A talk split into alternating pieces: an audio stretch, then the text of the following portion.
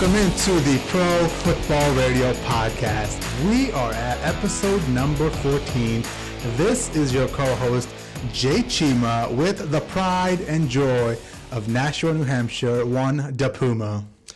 Thank you. Far too kind. But just remember, born and raised in M-Town, Merrimack. Oh, we're changing it again now? Merrimack. We're changing it again now? Listen. And by the way, we're at 15 now. We're at 15. For those of you that are trying to figure out, are they cross-eyed and drooling? We are, because we've been spending, the last half hour trying to figure out why the microphones aren't picking up.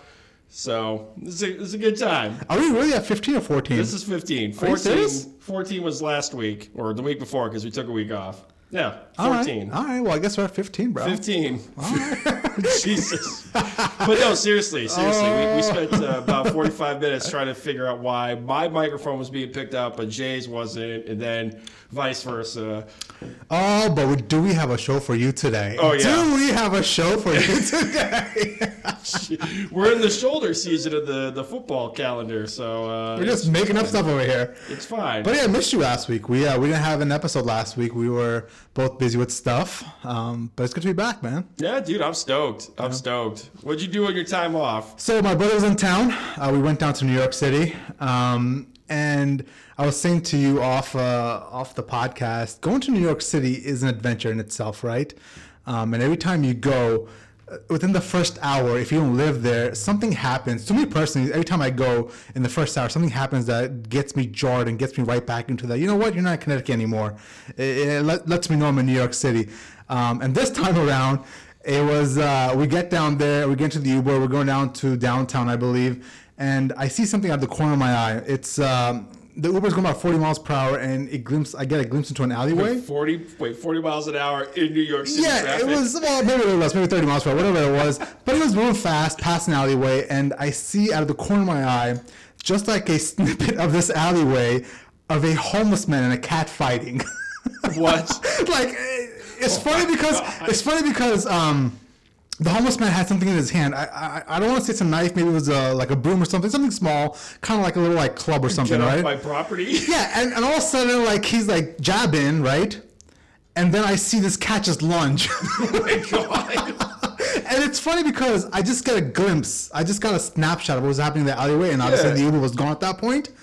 But I've been thinking about that for the week now. I'm like, what does this guy's life come to where he's a homeless dude fighting a cat. Yeah, dude. Swashbuckler style. You ever see like a comic book still? Like an action shot? Yeah. That's what I have of that alleyway. It's just dark alley.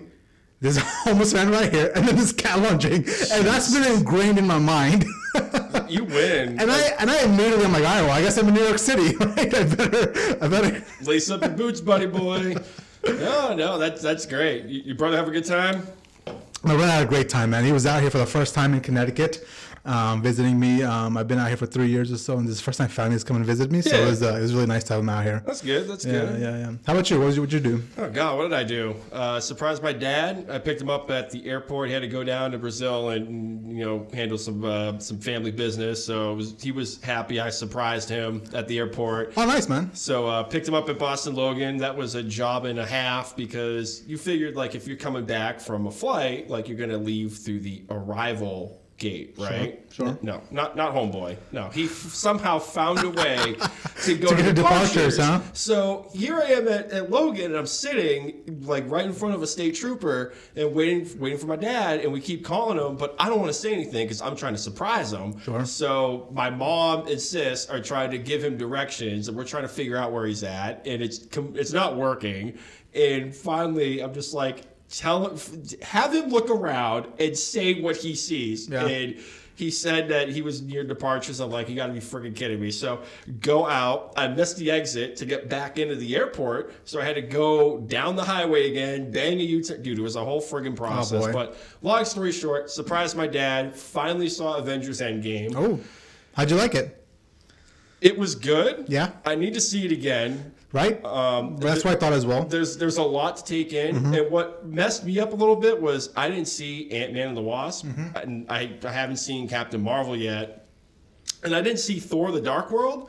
So I'm watching these movies. I'm like, I didn't realize Thor's mom died. I had no idea. And then... you know, that was kind of sad. That was a heartfelt moment. It was bad. Thor got fucked around in this movie, man. They took him to town, you know? They did. He looked like the dude. I mean, it's 2 weeks out. We got to talk about it. I guess so. So, I mean, he looks like the dude from the Big Lebowski, but then, like, at the beginning part of the movie, Ant-Man is stuck in the quantum realm, and I'm trying to figure out why he got there. Yep. So I see the Endgame movie, and then a couple of days later, I watch Ant-Man versus the Wasp, and I see the post scene. Mm-hmm. Dude, blew my mind. It explained so much. Yeah, well, all 22 movies and phase in this whole Marvel Cinematic Universe led up to this point. So everything is kind of interwoven into the storyline of Endgame. So, but my favorite character in the MCU quickly is so my favorite character used to be Iron Man, like everybody else growing up, right? But quickly, Thor has become my favorite MCU character. He was absolutely hilarious in Thor Ragnarok. Mm-hmm. And then just how his story arc has become in this latest Endgame where, like, he was like a joke, but he was still, like, heartfelt. And he has those moments where he's, like, sleeping in the meeting room and he has the glasses on. They're like, is he sleeping right now? Yeah. You know what I'm saying? And at the end, the last scene with him and Peter Quill on the ship where they're about to go off.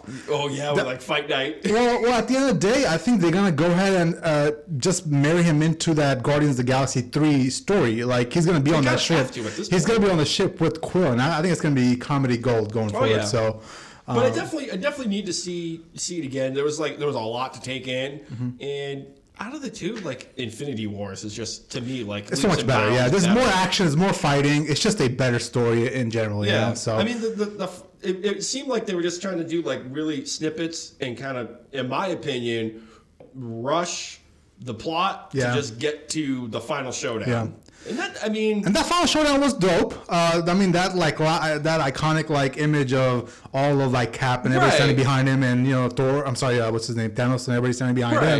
It was kind of badass, you know? It was. But, like, listen, if the movie's only 3 hours, don't rush the damn shit. Yeah. You know what I'm saying? Yeah. Like, turn that into Apocalypse Now if you have to. Speaking of movies, I saw a movie Friday night that you would be really proud of. Me. Did you watch Forrest Gump all the way through? Absolutely not. I did not watch Forrest Gump. I don't want to hear this noise. It was another movie from the 80s. It was it came out before I was even born. Back to the Future. I finally got around to watching that.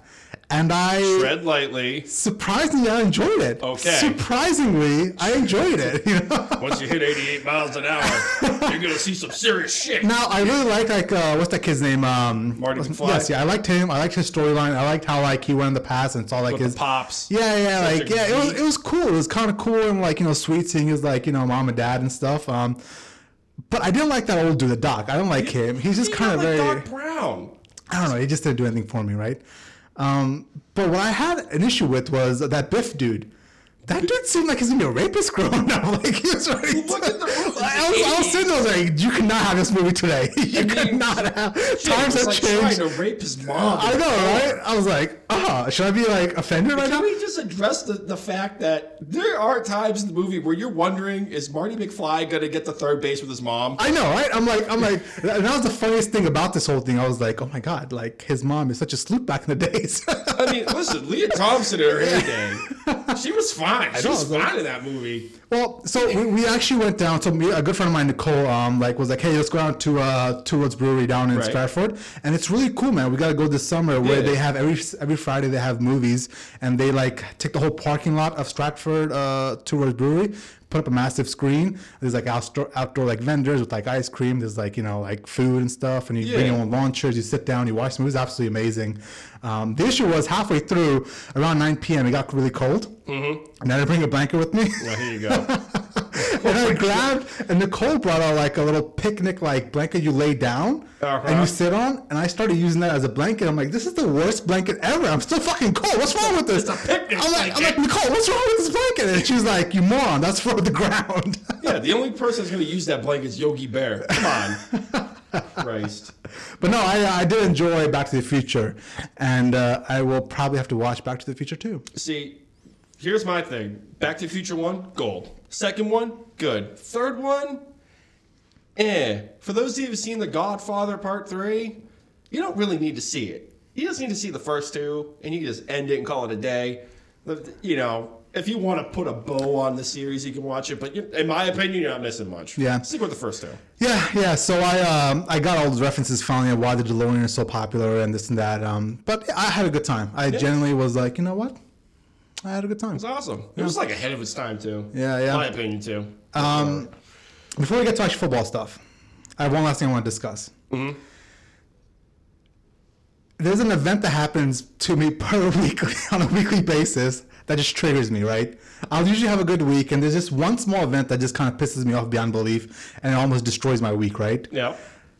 This week, you know what it was? What? The fucking stupid royal baby. I am sick and tired. Roller baby? The royal baby. Oh, royal baby. You know what? Dude, I am sick and tired. I'm going to piggyback on I am sick and tired of the royals. I am so sick and tired of their bullshit. I don't want to hear it. I don't want to see it. I don't want our fucking ABC and, you know, CBS news coverage covering that bullshit. Right. I'm just tired of the royal family in general. They don't do nothing. They're worthless. And now they have this shitty baby that they're sticking down our fucking throats. I'm tired of it, dude. Can we just talk about, like, we broke away from England in the American Revolution. And now, if you look at every royal wedding or a royal baby, or if they did like a royal gender reveal party, they would probably have ratings through the roof. Like, we're all about trying to go back home. We all want to be British all of a sudden. Like, oh, pip pip cheerio. Oh my God, the royal baby. I don't care. If George Washington saw how this actually plays out, and we're like, you know, just celebrating the royal baby, he would be rolling over in his grave right now. No. Dude, like, he didn't go through war for this shit. Like, England, you don't even know what you're doing with Brexit. Like, you have no idea. Theresa May may be out of the government by the end of the week. Who knows? She's thinking to resign. They're in limbo, and everybody just drops everything to care about. Dude, like, what the hell is the baby's name? Sussex? It was like Archie or something. No, that's even like tame. I think it's like Sussex. No, it was Archie, bro. It's Archie. It was Archie because they wanted to have a name that would unite both America and England. I don't know how they picked Archie. Archie? Yeah. But for Archie Manning? I hope to God not. the Manning family strikes again, right? Yeah. Oh my God, no, I hope not. But no, every single time I see the royal wedding or the royal family, I don't give a fuck, dude. I could care less. No. Go fuck yourself. Listen, I'm not a big Trump supporter at all. And we're not getting into politics here. Believe me. We're not going to get into it, right? But I mean, we kind of did with the royal baby. I loved when he went over there and he walked in front of the queen. You remember that? The whole, like, so apparently when you walk with the queen, you're supposed to walk to her side. Right. Or maybe behind her. One of those two. But you're never supposed to walk in front of her. This dude went out there and straight up was walking in front of her. And everybody in England was doing their shit. I'm just like, that's my boy right there. Oh. That's Team Trump. I get it. Oh, my God. Here we go. Yeah. Make America great again. But yeah, man, that was the one thing that almost kind of derailed my week. But I kind of... Yeah, no, I'm glad you agree. We finally agree on something. I'm trying to go on Twitter and look at stuff, and like, I don't care about the royal baby. Yeah, I don't care. Yeah, and like, not to be like crass, but like, maybe I shouldn't go there. But even when Princess Diana died, I was too young, but I didn't care. You know what I'm saying? My parents were all like, you know, weepy-eyed about it, which I don't understand. They're like from Pakistan, and they're like big into like, oh my God, Princess Diana died. And I'm like, I don't care. See, dude, like, I just fake care because, you know, I was seeing my parents are straight. I was like, oh, yeah. But I remember the funeral, and yeah. I mean, that was, I mean, not to sound again crass, but that was almost like must-watch TV. Like that was my Kennedy. Like, yeah. That was my JFK. I guess you could say. Okay, I get it. So then, like, you know, everyone in the Silver House is watching that, and then like my sister's watching Elton John play "Candle in the Wind," and I mean, I couldn't tell you. I don't know. I didn't care. I think I cared, but I didn't care, if that makes any sense. I think I would be better with the royal family. I would accept them more if they were... If they had interest in our royal family, the Kardashians. Like, no, I was with you, Jay. If Kim Kardashian and Kanye West are on British TV with their shitty kids, then I'm like, oh, you know what? Absolutely. It's a fair trade. It's not OJ's fault that the royal family's in power. It's all OJ's fault because, hey, we couldn't... Good side note here. Who would be America's royal family? America's royal family? Yeah. Oh, jeez. Yeah. Would it be Jerry Jones and his family? Who would Jerry it be? Jones? Yeah, who would be the royal family of America? Who would be like, this is the... I mean, from a worldwide view, Christ, it probably is the Kardashians. I don't know. I mean, right? Listen, it might be, it's but not... I'm just... I'm Kardashians, just... Trumps, who else? Like, who could it possibly be? Is it the Trumps? It used to be the Kennedys. It used to be. I don't know. Yeah. I mean, who knows? Probably. Caroline's low-key. I don't know. Who's Caroline? Caroline Kennedy, the daughter of JFK. Okay. I don't know. All right. But yeah, that's kind of. I mean, I'm gonna die on this hill, Jay. That like it's all OJ's fault. Like that's fine. I don't care if the outside world, some guy from Matobo or Mozambique, Zimbabwe, is like, oh, I want to go to America to see the Kardashians. They're the definition of America. That's fine. I'm still gonna die on that hill. That is OJ's fault. All I had to do is just be like, I'm OJ Simpson. I have all this money. I can like row, boats and hoes kind of deal. And no, I got hung up about Nicole Brown Simpson and Ronald Goldman coming back, dropping sunglasses off, and I just got to lop people's heads off. Thanks. I feel like you put this whole thing. No, I feel like it's a warp speed. Like I didn't even go there. Like I think you just love bringing that up. It's all his fault. I was trying to get to the bottom of who's America's royal family, and you were like, fucking OJ, I'm saying, the outside world might think it's the Kardashians and Kanye West and Northwest the baby and Southeast West the other kid. I call her Southwest Airlines Kardashians. So. that's her official name. I'm just saying, OJ's fault is going to be the hill I will die on. All right, that's cool, man. That's cool. All right. Let's actually get some football, right? Yeah, right. So this week, what we're going to do is we're actually going to go through each division. We're not going to actually pick the winners and losers or the actual like records overall. We're just going to give you a general feel of who we think we're leaning towards post-draft. We've taken all the information after the draft, all the undrafted free agent signings. We're just going to kind of give you a good idea of what exactly is going to be in regards to who's going to win the divisions. Right. You want to start with the AFC East? Yeah, AFC East. Go for it. I mean... It's the Patriots division. That's damn right. I love when you say it. There's a reason why, they've won it for what, 11 straight years. Yeah. It is. It biased aside. They had a really good draft. They had a great draft. I mean... The rich get richer, I mean, I'm going to say this again. N'Keal Harry, that's a great pickup. Yeah. A giant target for Tom Brady in the red zone. The Juwan Williams, cornerback, you can never have enough defensive backs. And Chase Winovich, I think that was a diamond in the rough. That was a true value find. I don't want to be a homer here. That's a great pick right there. But he has the makings of potential defensive rookie of the year. Yeah. And nobody's talking about it. With his motor, and that's the ultimate Patriot pick, man. They're not going to pick on that Michigan defensive line. Mm-hmm. There was Rashan Gary, whatever it is, yep. And Winovich. And obviously... Gray went much higher in the first round, but Vinovich is going to be that player that's actually going to produce more in the NFL. Right. And I think he would essentially fill where Trey Flowers was. Right? Yeah. Right? Mm-hmm. Okay. On the defensive line. Yep. And then, Damian Harris, you brought this up. I mean, versatile running back. He was second to Joshua Jacobs at Alabama. And mm-hmm. He's super versatile. And just... another body in a Hydra running attack. Yep. So you can never have enough, especially if you're kind of thin at wide receiver. Yeah. Line up James White, like you said, on the outside. Mm-hmm. I mean, they can all catch the ball, just sort of Rex Burkhead maybe. But hey, they had a great draft. Yeah, and I'm not gonna go through all that again, just because we've already done this. But Patriots, they're gonna win that division hands down. Now coming in second, I'm torn between the Jets and the Bills. Both made great moves. I think I'm leaning more towards the Jets just because of what they did on the defensive side. Right. Just because of Jamal Adams, C.J. Mosley, Quinn Williams. Who's the defensive lineman they have that's really good? I forget his name, but he's also really good as well. And I think on that defensive front, additionally with the second year of Sam Darnold, with Le'Veon Bell, I think the Jets will be the second best team in that division, with the Bills probably coming in third and Dolphins fourth. Right, and they got Ja'Kai Polite too. I mean, he fell to I think it was the third round, mm-hmm. but he was a first round talent. His only issue was he sucked at interviews at the combine. But I'm going to go opposite. I got Buffalo finishing second. I've been bullish on Buffalo. And I know. You love him. I'm going to die on. I see that. I can totally see your point of view. I can totally see it being flip-flop between Jets and Bills on the second spot. Just I like the Ed Oliver pick. Ed Oliver prick. His head coach at Houston might say it was a prick, but I'm not saying that. Ed Oliver had fallen to 9. And they just finally gave Josh Allen weapons, and they got some offensive linemen in the draft, too, to keep him upright and keep him from running. So that's my pick. Pats. Bills, we kind of have second and third inverse. And then Dolphins being last, right? I do have the Dolphins finishing last. Yeah. What's your outtake on the Dolphins this year? Are they going to be, and I'll give the 40 because you're an expert here, but are they going to be 4-12, or are they going to be 1-15? Last season they were 7-9. I mean, I I seem like, every team in this division made improvements. I just think the Dolphins are they're playing the long game, trying to get picks for 2020 and further down the road. So they're finally coming around the idea to losing. I think they could be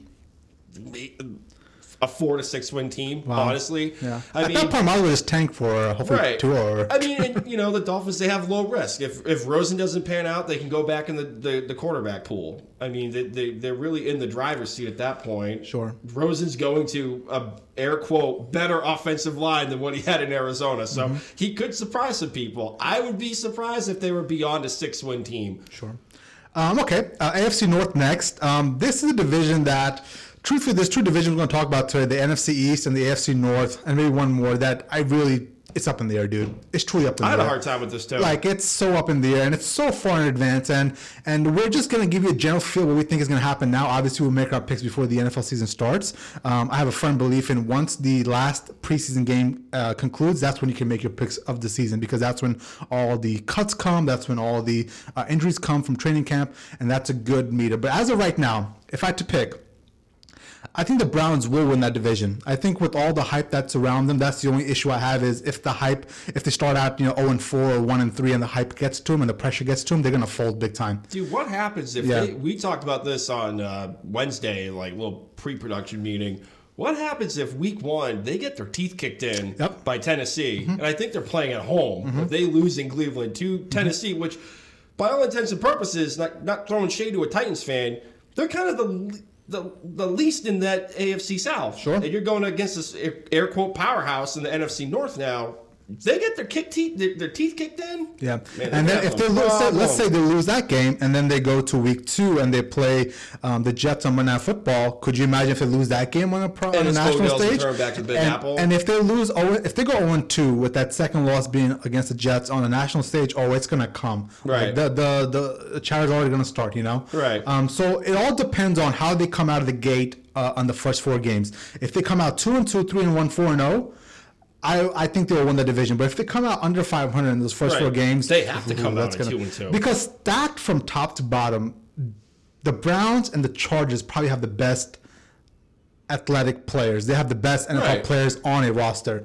But then again, we all know it's not about just pure talent. It's about chemistry, putting a team together, and all that stuff. So I think it will be the Browns. I'm second. I think. I really don't know. There's three teams right there that between the Bengals, Ravens, and Steelers, I absolutely hate Lamar Jackson. I think he's worthless as a quarterback. The Steelers are a dark horse. They could be either really good or really bad. And I think I might be leaning towards the Bengals. I think they might finally put out something of a valuable product. I think with the new coach coming over from the Los Angeles Rams, Zach Smith, I believe his name is. Zach Taylor. Zach Taylor. I think he will do wonders for A.J. Green and Andy Dalton in that offensive-minded passing attack. So I don't know, man. There's a lot to still unfold before the season starts, but as of right now, I think it'll probably be Browns, Bengals, Steelers, and Ravens. Right, and just to piggyback on the Bengals, I did key additions, and one of the additions was my old rule, addition by subtraction. They got rid of Marvin Lewis, and listen, the guy was a stalwart for the Bengals. To the ownership's credit, they stuck by their guy, but they haven't won a playoff game since I was in elementary school. Zach Taylor's going to open up the playbook. You only have so many years left with Andy Dalton and AJ. Well, Green. This is it for Andy Dalton. If he doesn't pan out with Zach Taylor, I think this is when they're like, all right, you know what? We need to start finding a backup quarterback. There were some rumblings right now. They went in the draft. There was a lot of rumblings in this draft that maybe they should take a quarterback to replace Andy Dalton, but they obviously are thinking they're going to give him another year. And then, they got probably the best offensive tackle, Jonah Williams, and then they addressed one of the glaring holes on defense, which is linebacker. Cincinnati was almost historically bad last season, and to say that one of their key losses was Vontaze Burfict, who anyone that watches football knows he's a friggin' lunatic. That's saying something. He's a piece of crap. That's saying something. He's a piece of crap. I hate him. The draft, they got Jermaine Pratt from North Carolina State. They got him. I'm with you. I got Browns first, but I wasn't real comfortable going with the Browns at first because you have the general manager and the head coach saying, essentially, we haven't won shit yet. So, we're just trying to focus on OTAs and mandatory minicamp and training camp. And then you have the roster's starting to chirp. You have OBJ coming out saying like, "Oh, I want to be here for 5 years. I want." He needs to shut up. Yeah. It's not even just that. It's like OBJ comes out saying, I want to turn this team into the Patriots within 5 years of being here and win titles. Okay. And then you have Miles Garrett coming out chirping that Greg Williams held him back on a defensive move, saying you only need 2 moves to be successful. And it's like, okay, you're talking about the guy that did Bountygate, and you're saying he told you to hold back? Dude, I'm not buying that. I'm buying that. It's, you know, it's really saying something. You're chirping now that he's out the door, and then their draft pick, the second rounder, Greedy Williams, on the microphone comes out and says, "Oh, we're going to win the Super Bowl next year." Like, so there's so much shit talking out there, Jesus. So like, you better win. You better win out the gate, and you better win fast, because if you go 0-2, you're going to hear it from everywhere about, oh, the Patriots in 5 years, and oh, this rookie popping off, and what's Freddie Kitchens doing? Everyone already has Freddie Kitchens under the microscope, so they're going to have to win. And I got Baltimore as second, just because they got Mark Ingram. They've already established that they're going to be a run-first team. We all know Lamar Jackson can't throw the ball, despite what Harbaugh has come out saying. He's improved his throwing ability, and they got Hollywood Brown. They're going to be a run-first team. They're probably going to be one of the league leaders in rushing attempts over Jacksonville. Hollywood Brown is going to expose the inadequacies that Lamar Jackson has at quarterback. And it's kind of interesting. They took Chase McSorley, I'm pretty sure, later on at Penn State. Yep, I saw that. That was interesting, because that he can also run, but he can throw. He can plug and play into that offense, but he can throw as well. I've watched Chase McSorley for a couple of years at Penn State, being an Ohio State fan, and he is straight up plug and play into that offense. And if Lamar Jackson ain't panning out, throw him in there. Yep. So I mean, I got Baltimore second, but I mean this division's a toss-up. Yeah, it's a toss-up, dude. Seriously, like, this is one of the hardest ones I'm picking, you know? If Cincinnati can address their defense in a fast way, who knows? Yeah, they could be the dark horse team of the AFC altogether if they fix that defense. Because Jesus Christ, like, we probably could have started on that defense. Sure. Okay, moving on next to the AFC South. I have the Houston Texans winning this division. The Colts coming in second. I believe the Jaguars will be third, and then the Tennessee Titans are fourth. There's a lot in this division as well that there's a lot of uncertainty. I really don't know where to go as well, but I think if I had to pick right now, post-draft, I think this will be a year that the Deshaun Watson and Bill O'Brien put it together and actually make a deep run in the playoffs. I think they'll win the division. They will actually win a couple of games and go to the AFC Championship game. Yeah, I mean, Houston made moves. They took, I think, within the first 3 rounds, they took 2 offensive linemen. I mean, even the general manager and the head coach came out and said that they, quote, need bodyguards for Deshaun Watson. I mean, that was straight from a video that they had on their Instagram page of, you know, their war room. And listen, Watson, I think, was, if he wasn't the most sacked or hit quarterback in the league last year, he was top 3. Like, that offensive line was a sieve. So they have to protect the investment. So I liked what they did. I have them second. I'm going Colts only because they got Paris Campbell to line up opposite of T.Y. Hilton. Yep. They addressed the defense with Justin Houston in free agency, I'm pretty sure.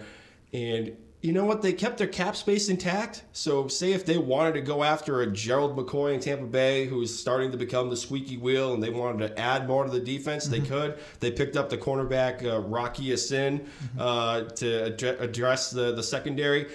I think they're the most complete team, in my opinion. But the Gerald McCoy thing is interesting because there's been a lot of rumblings for the Cleveland Browns trading for him. Where are you going to fit him, though? I know. Dorsey apparently loves McCoy, and I believe there was some interest, last week, and there were some rumblings between both teams, but it never panned out to anything. But I wouldn't be shocked if McCoy goes up towards Cleveland. And just by being just by that interaction, I can tell the Browns are in it to win it, man. They are so aggressive right now. They just tied up like 3 years worth of money to Sheldon Richardson. Like, I mean, that'd be great, but where are you going to put him? Could you imagine Gerald McCoy, Richardson, Miles Garrett? Dude, that's a nasty defense right there. I think he looked good in blue and white. You got that rookie of the year, defensive rookie of the year, that linebacker from last season. The name spaced me. You got Justin Houston. Yeah, linebacker. I forget his name. Yeah, McCoy. I mean, that defense. They really weren't getting a whole lot of pressure. That was the one knock was the Colts defense wasn't really quarterback pressure ish. Mm-hmm. But yeah, I got Colts, Texans second. I got the Jaguars third, only because Nick Foles is there, but who is he throwing the ball to? Mm-hmm. I mean, it's Dede Westbrook and I think Keelan Cole. Mm-hmm. I mean, yeah, they're going to lead. They're going to be a run-heavy team, but you want to air the ball out. Nick Foles can push the ball down the field, and I just don't know who's going to catch it. So, who knows? I mean, their defense is still intact, so the defense can carry them to some wins. I got the Titans bringing up the rear. Cool. AFC West. I'm going to go with the Chiefs here. I love how they addressed the defensive end quite a bit in free agency and the draft. They took on Tyrann Mathieu. They ended up taking on that kid Frank Clark from Seattle, giving him a big contract. Yep. Even though Tyreek Hill's not going to be there, I still think they'll have a dynamic offense with Pat Mahomes, and they'll probably end up winning that division. Especially with Michael Harbin, that kid they picked up from Georgia. Exactly, right? That's a clear-on replacement for Tyreek Hill. Mm-hmm. Like, there's a good chance Tyreek Hill will never play in the NFL again, and let's hope that's the case. Second in that division, I think the Chargers are going to make a hard run again. Obviously, they have one of the most stacked rosters in all of football. They just can't seem to put it together. I think it's that inexperience that they have. They don't know how to win just yet. I know Philip Rivers has been around for a while, but that team is young. You know what I'm saying? Right. Even the head coaching staff is a little young, and that was on full display when they went up to New England last year and kind of got their doors blown off. Yeah. Third in that division is probably going to be the Raiders. They've made a lot of noise. Oh, shit. You got the Broncos coming up in the rear? Broncos are straight up last. I have no faith in Joe Flacco. They'll be probably like, I would say, 4-10, and they're gonna throw out Drew Lock for the last two games of the year just to give him some experience. But they're not gonna be good, man. I'm gonna go. I got the Chargers going first, just because I have more faith a little bit in that offense, just because we all agree to a man that Tyreek Hill has no place in the league. Mm-hmm. But the league hasn't come out and said anything yet. Yeah, so piece of shit. It could be the ultimate plot twist. Piece of crap. Yeah, I just need Vince McMahon to get in line with Tyreek Hill and say, "You're fired! Tyreek Hill, you're fired!" Dude, once an episode, we just gotta drop that in. Gotta drop that for our boy Freddie. But no, I got the Chargers. I can feel my throat already. I got the Chargers. You got Melvin Gordon still there. You got Keenan Allen and Big Williams on the other side of the field. You got my boy Phillip Rivers. And they added to that secondary that was already good with Nasir Adderley. He was probably one of the best safeties in the draft. I think they're the most complete team on both sides of the ball. Yeah. I got the Chiefs coming in second. They address some of the defensive issues with the new defensive coordinator and Steve Spagnuolo. They got Frank Clark. They took a couple of defensive tackles and safeties in the draft to address the glaring holes that were on the AFC on display in the AFC Championship game. And Mecole Hardman, like we said for the past 2 weeks, planning for life after Tyreek Hill. Like, you still need someone to stretch the field. He can totally do that. I have the Broncos third. Oh, really? Wow. Just because Flacco can push the ball down the field. I mean, he's gonna be light years better than Case Keenum. I think Case Keenum was just a flash in the pan in Minnesota, in my opinion. And then they have that run game with Phillip Lindsay. He's going to be back. My boy, Mighty Mouse, Phillip Lindsay, and then Josh Freeman? His last name's Freeman. Yeah. I think he's going to get more carries. He's probably going to be the bruiser out of the two, just because, I mean, he's built like my refrigerator over here. Nice. C.J. Anderson, part two? Yeah, maybe. No, C.J. was the whirlpool. Yeah. The whirlpool. And then I got the Raiders coming up in the rear just because – they made improvements on the defense, but it's not going to be enough in this high-power division. And then who knows with Antonio Brown? Like, if he's not getting, we've established he's one of those guys that if he's getting those looks, it doesn't matter if it's in a win or a loss, as long as he's happy. Do you think Drew Lock will play this year? Because I think he'll play the last 2 or 3 games when they're just out of it and they want to give him some experience. Do you think Drew Lock will step in for the Broncos this year? I don't think so. Mm-hmm. I don't think. I can't remember where their bye week is. If they're maybe a few games below .500, I could see it just because they have no risk involved. They only burnt, for once they were patient and waited, and they only burned a second round draft pick on him. So if they wanted to start him towards the end of the year, if they weren't panning out, and then all of next season, they're not really tied to guaranteed money with Joe Flacco, and they only have a second round draft pick and Drew Lock. Why not roll the dice? I think you're going to see Flacco all year unless he gets knocked out. But that's just me. Who do you think plays before? I'm sorry, who do you think will play quicker, Daniel Jones or Drew Lock?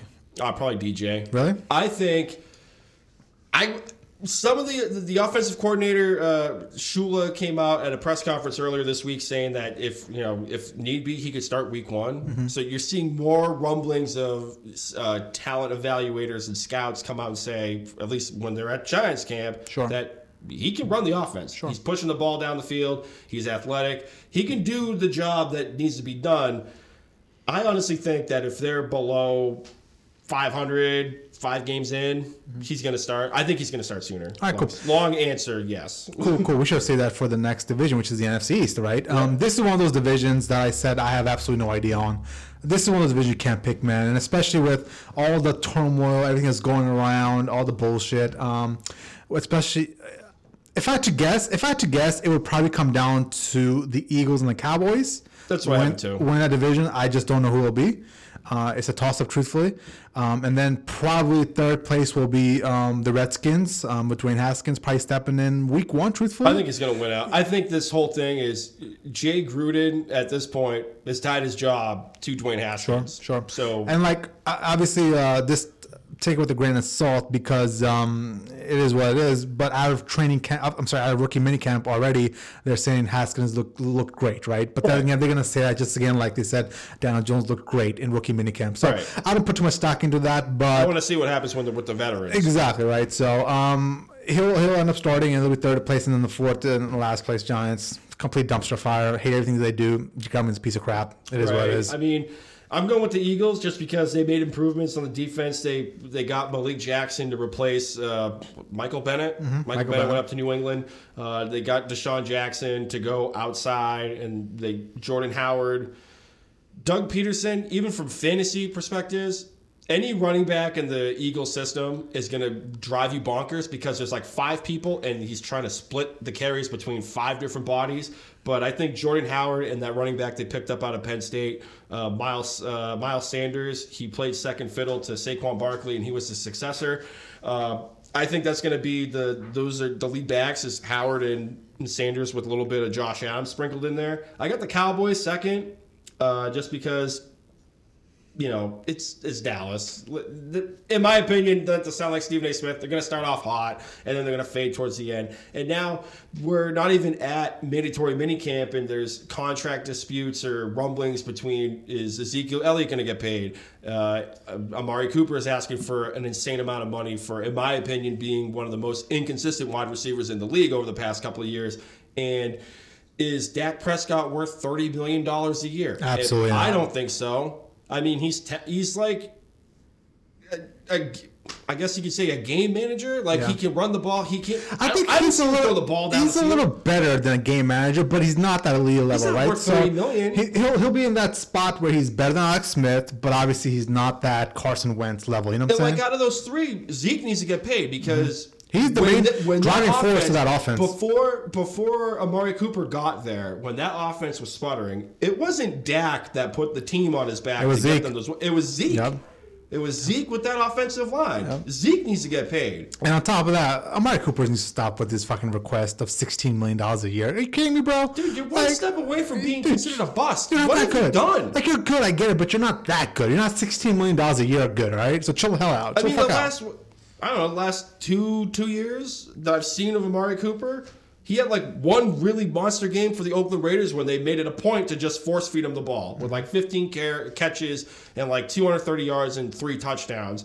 I know because I faced the guy that had Amari Cooper on his fantasy team that week. And Cooper needs to understand, if he takes all the money and Zeke leaves, then he's fucked because Zeke taking the pressure off of Amari Cooper is the reason why he's getting all these looks and all these catches. There's a reason why your offense looks so great is because the engine of that offense is Ezekiel Elliott. Right. He's got to get paid to make sure Dak and Amari Cooper are successful. Right. I think fair range, Dak no more than $23 million a year. Yeah. Yeah, but then again, it's a quarterback's market, man. I think you can get away with paying Dak Prescott and paying Zeke Elliott, but you just can't get away with paying all three of those guys. Right, you know? Right. And then, I mean, I got the Redskins third. Dwayne Haskins, he fits. He's a purest thrower. But if you think just because of the salary cap implications of Alex Smith going down, he's really not that big of a salary cap hit. So... Mm-hmm. I think they're gonna finish third. There's a work in progress. Giants are bringing up the rear. Better luck next year, G-men. But in my opinion, you're on your way. The Little Giants. Hmm. Hey, that was a good movie. They surprised the Dallas Cowboys at the end too. Just saying. Just bring back the icebox.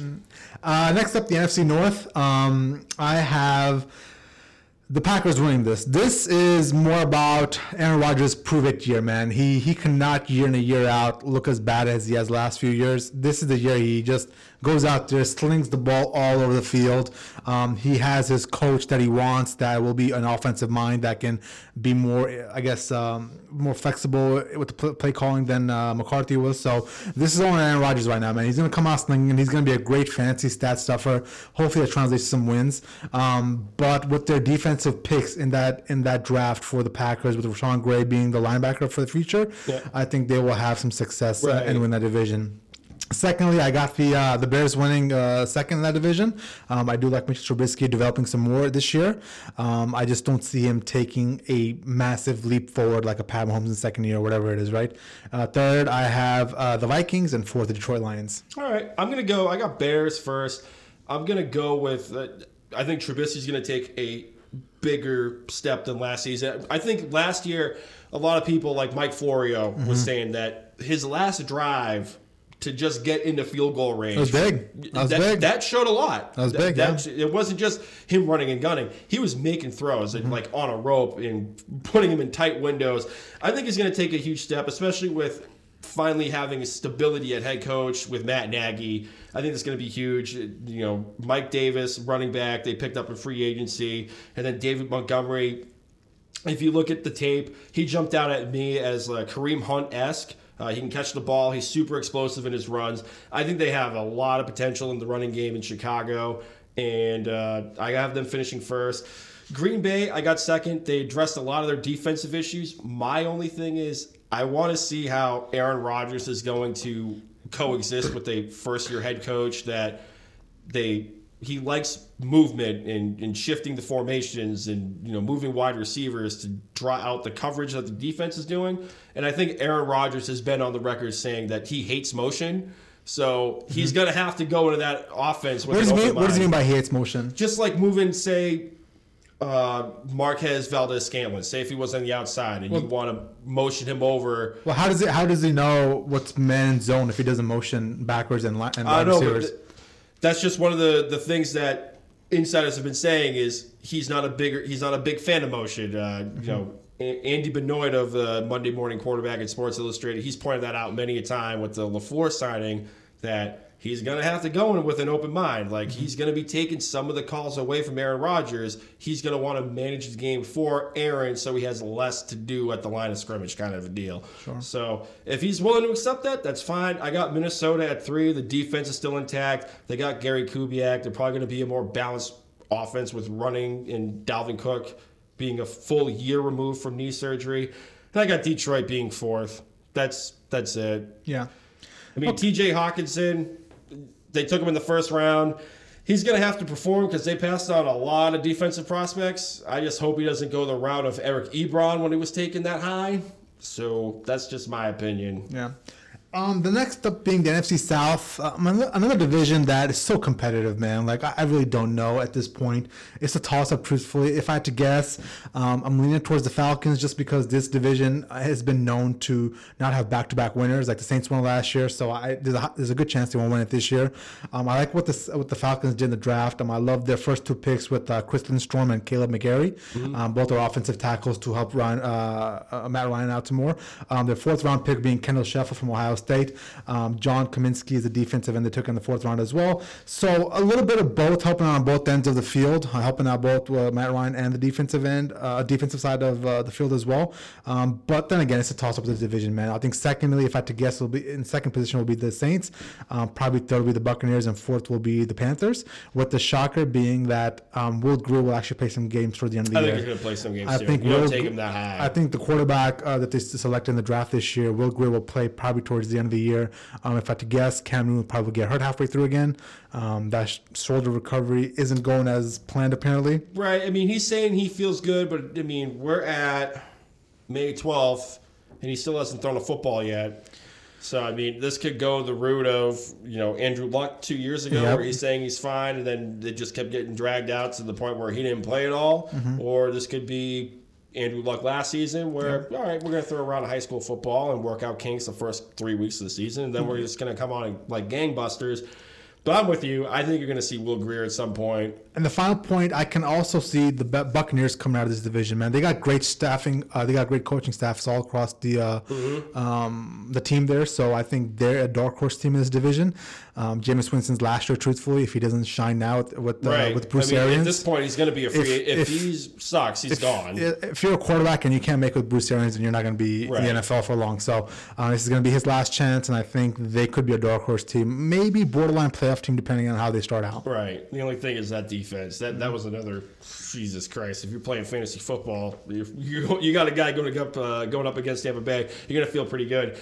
I think this is a Saints division to lose. I mean, they added Jared Cook to replace Ben Watson's production, and they really didn't have much of a tight end game, I guess you could say. Jared Cook is coming off a career year at Oakland, and I think Sean Payton's going to use him to the fullest extent. They took center Eric McCoy in the draft. You know, this is a huge piece to fill because Max Unger retired in the offseason. And they added more safety depth with Chauncey Gardner-Johnson. Yeah, say that three times fast. And Saquon Hampton. I mean, you can't have enough depth at the safety position, especially in this division. Mm-hmm. You know, you're playing in a dome most of the time. It's a track meet. And I have the Panthers surprising some people. I got them second. They added Bruce Irvin in the offseason. Will Greer, we already talked about. I think he's going to play more. Brian Burns is a good prospect, the outside linebacker. Can also play the edge as well, too. And I think he's going to learn a lot under Luke Kuechly. And Falcons, we talked about the offensive line. You got to protect Matt Ryan at this point in the game. He needs time to throw the ball to, Julio Jones. And I got the Bucs finishing fourth, but Bruce Arians and Todd Bowles. I mean, if anyone's going to find a way to make it work down in Florida, it's going to be these two guys. And Devin White is a huge pickup for them at linebacker in the draft. One of the best linebacker prospect this season in the draft. So that's huge. Cool. The final division being the NFC West. Also another division where a lot can pan out. I'm really interested to see what the Rams are going to do this year.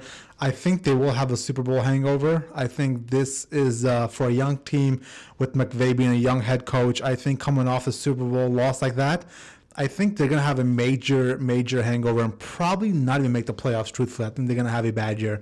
With that being said, I think the Seahawks are going to win this division with a close second coming in with the 49ers. I love what the 49ers did. I like their Quan Alexander pickup. I like that. They drafted Nick Bosa out of Ohio State. Can Jimmy G stay healthy? At the end of the day, I never had an issue with Jimmy G's athletic ability. I always had an issue with him staying on the field and not being hurt all the time. If he can stay healthy, I think there's a good chance they can make the playoffs as well. So it's more of a little toss-up between the Seahawks and the 49ers, but I think the Rams will regress and go down to third spot. Coming in the rear, Kyle Murray, dude's barely bigger than a garden gnome.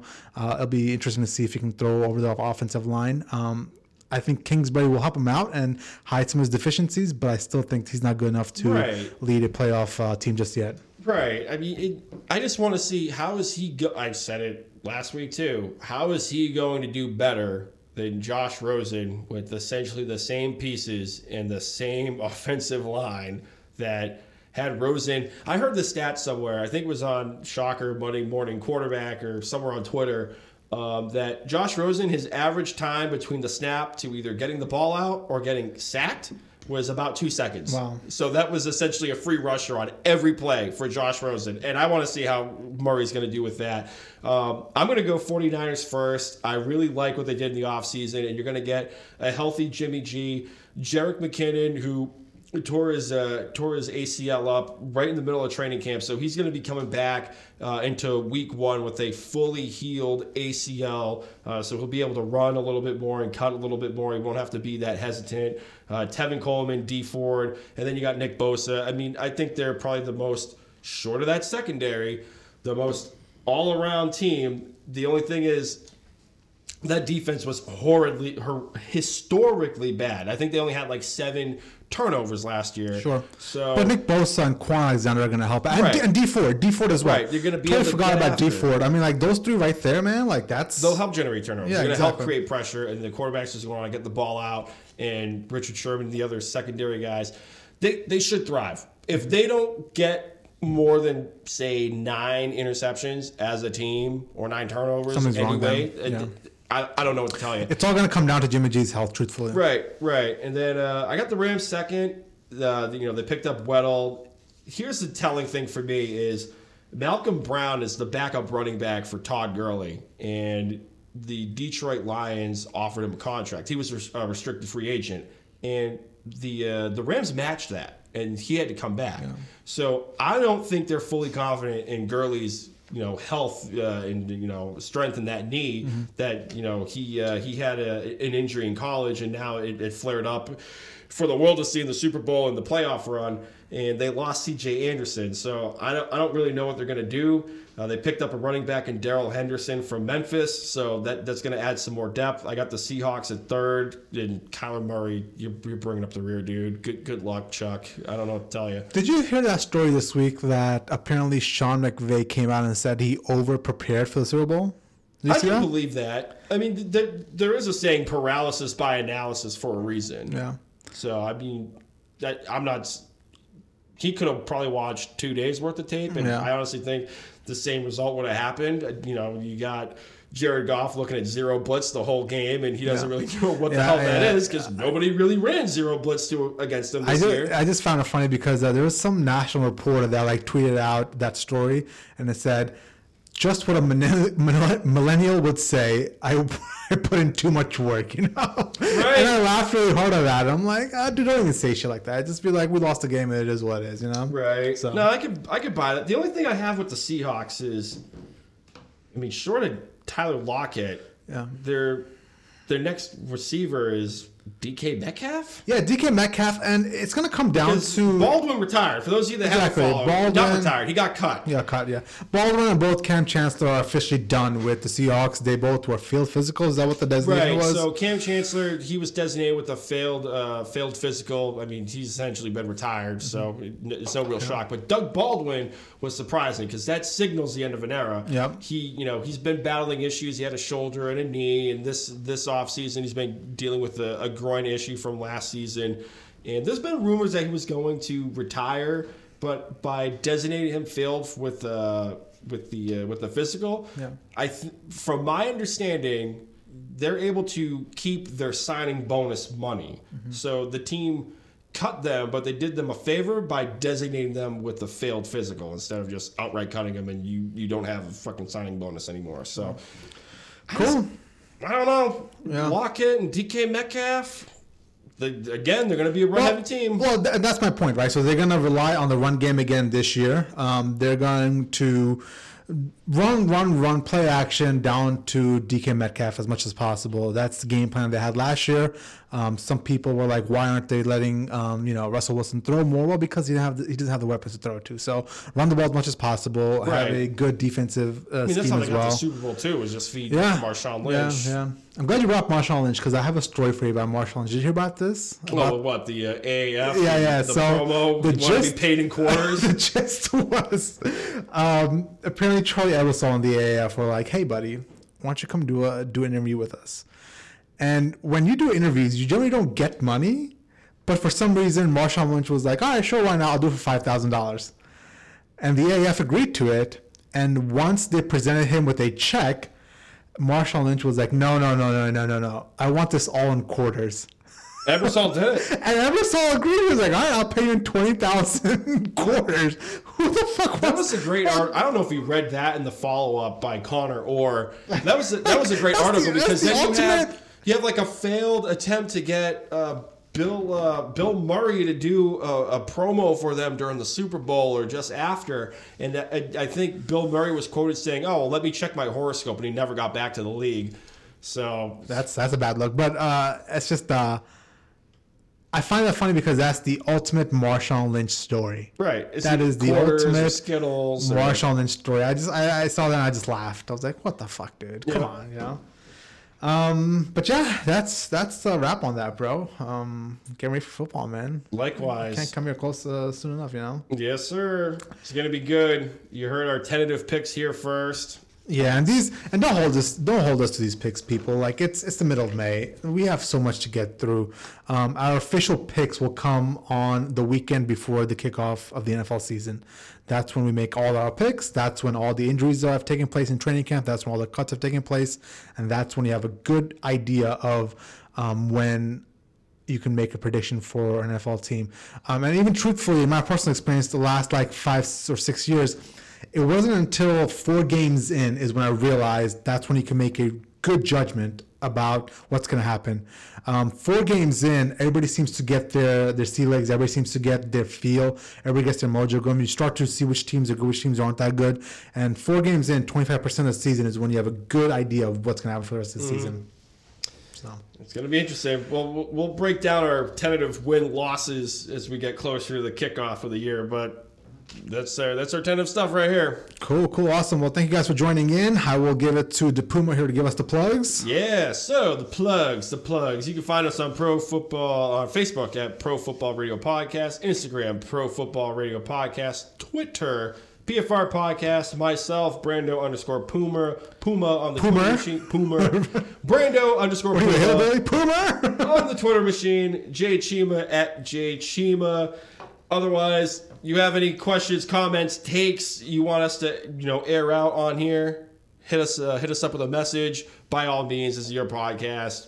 Get involved. We want to hear from you guys. And do we have any questions this week or no? It was like we had like 1 or 2. One of them was fantasy wise. Yeah. Should we hold off for next week, or do you want to do them right now? I mean, how much time? Where are we at in time? We're like at 56 minutes. Yeah, you can do the fantasy one. Fuck it, let's do it. All right. So from Blake, the 802. His question was, for fantasy football, what do you think are the top 2 positions? Not top 2, but like top 2 players at each position. So give me 2 quarterbacks, running backs, wide receivers. All right, so I'll start with the quarterbacks. For me, it's going to be Big Ben and Aaron Rodgers, just because there's been so much shit talking about those guys this offseason. They got to come out and perform. For those 2 guys, they got to come out and light the world on fire to show everybody their worth. So Big Ben and Aaron Rodgers will be my 2 quarterbacks you should target in the draft. Okay, what about wide receiver? Wide receivers. Julio Jones. Always love Julio Jones and Odell Beckham Jr. I'm always big on Odell Beckham Jr., so I think those 2 will be my 2 wide receivers. Running backs. I should be more prepared for this. I totally forgot we had this question. It's still too early for Saquon Barkley, definitely, and Zeke. Yet easy right there, you know what I'm saying? Those 2. And then tight end, Travis Kelce is the best tight end in the league right now. Safe bet right there. And then what else were we missing? Defense? I mean, you got, well, tight end's kind of thin. Yeah. But just Kelce. In my opinion, at tight end, you got Kelce and then George Kittle. Mm-hmm. I think George Kittle might be, it's close, but mm-hmm. I think he's a little bit better than Zach Ertz. Mm-hmm. And then, yeah, defense. I could give a shit about a kicker. Yeah. But defense, what do you think? Defense. Best defense in the league next year will be, I'll go with the Jets defense. Why not? All right. I could throw out there. Right. Take a little shot. Just defense. Picks, quarterback, Pat Mahomes. I think he's still going to produce. And then Deshaun Watson. They made a concerted effort to protect, air quote, again, protect the investment with what they did in the draft. I think those are going to be your top 2 quarterbacks in the fantasy football this year. Running back, Saquon Barkley, and I'm with you, Zeke Elliott. 3rd for me, though, is going to be Christian McCaffrey. Oh, just because they're just force feeding them. I mean, They really don't have a whole lot of pass catchers there. Mm-hmm. Wide receiver, Julio Jones and DeAndre Hopkins. D-Hop is like matchup proof. It doesn't matter who the quarterback is. He's going to get the ball. He's super reliable. You know, death taxes, DeAndre Hopkins coming down with the ball. Tight end, like I said, I got Travis Kelce and George Kittle as tight ends to target. And defense, going to go Jacksonville still. And the Bears second. They're still going to be one of the top Bears. They're going to be one of the top defenses, but they lost Vic Fangio. He went from defensive coordinator to head coach of the Denver Broncos. They got Chuck Pagano as their new defensive coordinator, so they're still in good hands. But I want to see what Chuck is going to do that Vic Fangio did not do. Vic was super elaborate and super designs with his blitz packages and stuff. So it's going to be interesting to see. Those are what I would target. Cool. Awesome. Well, obviously we'll have a lot more football, fantasy football coverage as the season comes around. We'll have the Profile Radio Fantasy Football League as well. Oh, yes. We need 8 dedicated listeners that will join us in our league. And other than that, that's all I have. You want to do your fired one last time? I see you getting the echo button going there. Yeah, so let me do the plugs one more time. So Facebook, Instagram, Pro Football Radio Podcast, Twitter, PFR Podcast, Brando _Puma on the Twitter, Jay Chima at Jay Chima, and for our boy Freddie, true friend of the podcast, Freddie, you're fired! God, I felt that on my chest. Otherwise, bye con Dios.